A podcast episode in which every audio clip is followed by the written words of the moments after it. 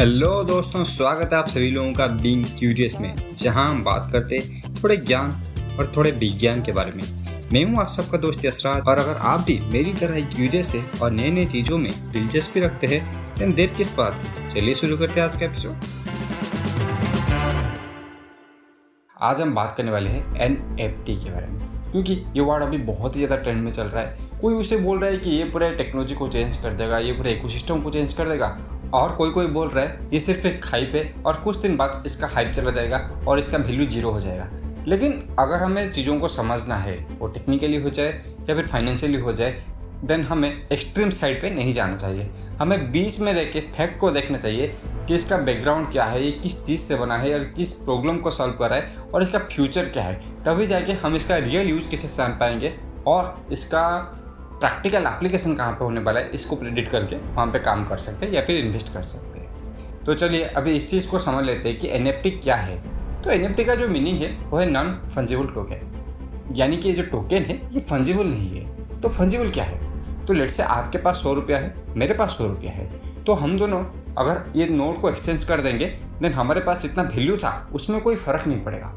लेकिन अभी इसको एक्सचेंज कर लेते हैं डायमंड से। जैसे आपके पास एक डायमंड है और मेरे पास भी एक डायमंड है। वो डायमंड शायद देखने में सेम हो सकता है, लेकिन आप उसे एक्सचेंज करना नहीं चाहेंगे, क्योंकि डायमंड में से बहुत सारे प्रॉपर्टी होते हैं जो कि सामने दिखाई नहीं देता।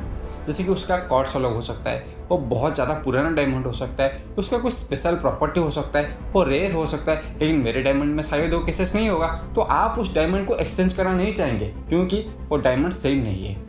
तो वो जो पहला केस था, जो पैसे का हम एक्सचेंज कर सकते हैं, उसे बोला जाता है फंजिबल यानी कि वो रिप्लेसेबल है, वो एक्सचेंजेबल है। और जो दूसरा केस था, जिसमें डायमंड का हम बात कर रहे थे, वो एक्सचेंजेबल नहीं है। उस दोनों का वैल्यू अलग है। लेट से आपके पास एक पेंटिंग है, मेरे पास एक पेंटिंग है देन हम दोनों उसे एक्सचेंज नहीं कर सकते, क्योंकि एक ओरिजिनल हो सकता है, एक फेक हो सकता है। तो एक्सचेंज नहीं करते। तो उस चीज़ को बोला जाता है नॉन फंजिबल तो अभी नॉन फंजिबल तो समझ में आ गया, लेकिन टोकन कहाँ से आ रहा है? तो टोकन इसीलिए है क्योंकि जब हम एक आर्ट को बेचते हैं तो वो आर्टिस्ट उस आर्ट का एक पीसेस पे बेच सकता है और दो पीसेस पे बेच सकता है या फिर दस पीसेस पे बेच सकता है। तो आप लोग सोच रहे होंगे, आप लोग तो अभी बोल रहे थे कि ये यूनिक है, इसको कोई रिप्लेस नहीं कर सकता।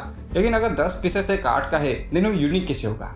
तो यहाँ पे क्या होता है वह आर्टिस्ट एक आर्ट बनाता है। लेट से वो डिसाइड करता है कि उस आर्ट का वो दस पीसेस सेल करेगा।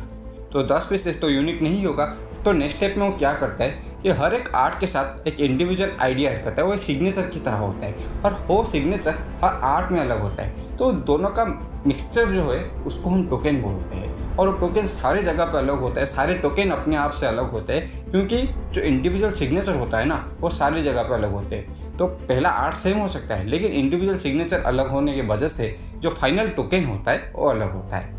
तो इस चीज़ से बनता है नॉन फंजिबल टोकन यानी कि वो एक्सचेंजेबल नहीं है और वो टोकन के फॉर्म में स्टोर होते हैं। तो इसी को बोला जाता है नॉन फंजिबल टोकन तो अभी आता है मेन पॉइंट पे कि इसका रियल में कुछ यूज़ केसेस है भी नहीं या फिर ये सिर्फ़ हाइफ है।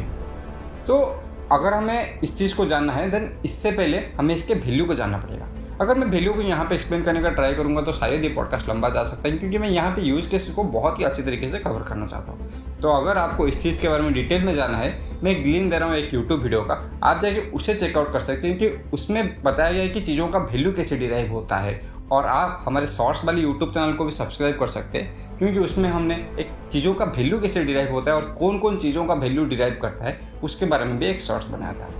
तो अभी आते हैं टॉपिक के ऊपर कि इसका रियल यूज़ केसेस कहाँ कहाँ पे है? तो ये चार तरह से मेनली यूज़ हो सकता है।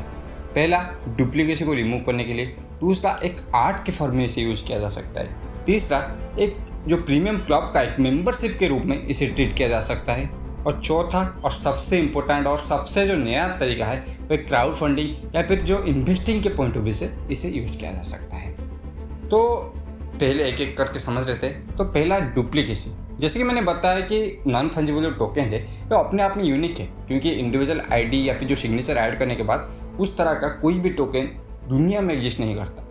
तो ये जो डुप्लीकेसी को रिमूव करता है, इसके वजह से बहुत सारी जगह पे यूज़ किया जा सकता है। जैसे कि बायोमेडिकल फ़ील्ड में इसका भी बहुत ज़्यादा एक्सपेरिमेंट चल रहा है कि डीएनए को कैसे हम एन में कन्वर्ट कर सकते हैं। हर एक चीज़ का लोग एन बनाने का ट्राई करें, क्योंकि ये डुप्लीकेसी को रोकना चाहते हैं। लेट से हम जानते हैं कि सर्टिफिकेट का बहुत ज़्यादा डुप्लीकेसी होता है। तो सर्टिफिकेट का डुप्लीकेसी को भी रोका जा सकता है। रियल इस्टेट प्रॉपर्टी का बहुत ज़्यादा डुप्लीकेसी होता है तो उसको भी हम इसे यूज़ करके रोक सकते हैं। दूसरा जो पॉइंट आ जाता है आर्ट आर्ट के बारे में मैं आप लोगों को ना ही बताऊँ तो पता है, क्योंकि अगर आप ये एपिसोड सुन रहे कहाँ पे ना कहाँ पे आपने देखा होगा एन का आर्ट इतने करोड़ में सेल हो रहा है, इतने लोग इसे बेस्ट बेस्ट के अमीर बन रहे आपने ये सब वीडियो तो ऑलरेडी देख चुके होंगे। तो आर्ट जो डिजिटल आर्टिस्ट थे नॉर्मल आर्टिस्ट जो पेंट से पेंट करता है तो उसका आर्ट तो अच्छे से सेल हो जाता है। लेकिन जो डिजिटल आर्टिस्ट थे, जो कि न्यू एज आर्टिस्ट थे, जैसे कि इलिस्ट्रेटर में जो बनाते थे, या फिर फोटोशॉप में जो बनाते थे, जिनके दिमाग में क्रिएटिविटी चलता था, लेकिन उन्हें पेंट स्ट्रोक करना नहीं आता था, लेकिन वो माउस क्लिक से बहुत ज़्यादा आर्ट बना देते थे,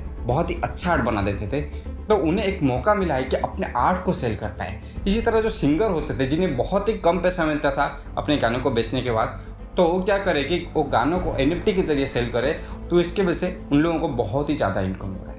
तो अभी तीसरा पॉइंट पा जाता है, जो कि प्रीमियम मेंबरशिप प्रीमियम मेंबरशिप हम सभी जानते हैं कि जब भी हमें किसी स्पेशल क्लब का मेंबर बनना है देन हमें एक प्रीमियम मेंबरशिप खरीदना पड़ता है। वो सिर्फ़ किसी भी क्लब का हो जाए, वो किसी एक क्रीज क्लब में हो जाए, या फिर कोई हमारे स्पेसिफिक हॉबी क्लब हो जाए, या फिर किसी भी तरह का क्लब हो जाए, जिसमें हम लोगों का इंटरेस्ट है, जिसमें हम लोग टाइम स्पेंड करना चाहते हैं, जिसमें हम लोग नेटवर्किंग करना चाहता है तो उस क्लब में एंट्री करने के लिए एक स्पेसिफिक फ़ीस देना पड़ता है, एक स्पेसिफिक मेंबरशिप लेना पड़ता है। तो एन अभी उसी तरीके से काम कर है। इसका कुछ एग्ज़ाम्पल मैं यहाँ पे देना चाहूँगा, जैसे जैसे कि गैरीफी का एनएफटी हो गया डिजिटल प्रतीक का ज़ोर परिवार वाला एनएफटी हो गया, या फिर जो क्रिप्टोपन्स हो गया, ये सारे एनएफटी एक प्रीमियम मेंबरशिप के रूप में काम करते हैं। क्योंकि जब भी आप इनके एनएफटी खरीदते आप एक ग्रुप में शामिल होते हैं, क्योंकि ये एन होल्ड करते हैं और आप उस डिस्कॉर्ड सर्वर में उनके साथ अच्छे से नेटवर्किंग कर पाते हैं आप नए नए प्रोजेक्ट पे काम कर पाते हैं और ये जो नेटवर्किंग होता है, वो आपकी लाइफ में बहुत ही ज़्यादा वैल्यू एड करता है। क्योंकि हमेशा बोला जाता है कि यो नेटवर्क ये जो नेटवर्क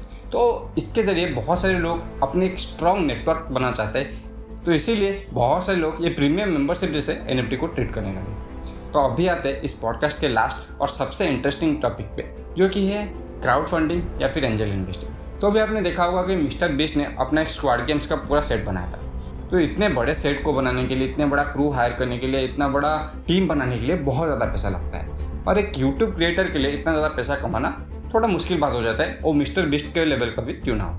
तो यहाँ पे ये लोग क्या कर रहे हैं कि ये इस चीज़ का एन बनाते हैं और इसे दस जन के अंदर सेल कर देते हैं। तो उससे जितना पैसा आता है तो उसको ये वीडियो प्रोड्यूस करने में या फिर जो सेट प्रोड्यूस करने में यूज़ करते हैं।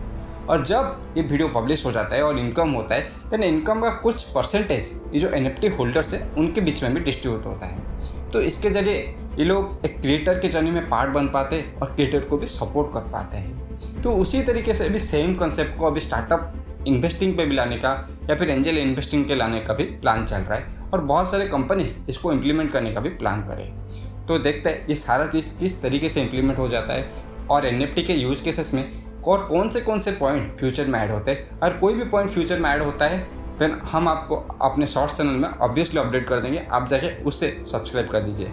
आई होप आप सभी लोगों को एपिसोड पसंद आया होगा। पसंद आए देन एपिसोड को लाइक कीजिए और हमारे चैनल को फॉलो कीजिए। तो इसी के साथ आज का एपिसोड खत्म करते हैं। धन्यवाद।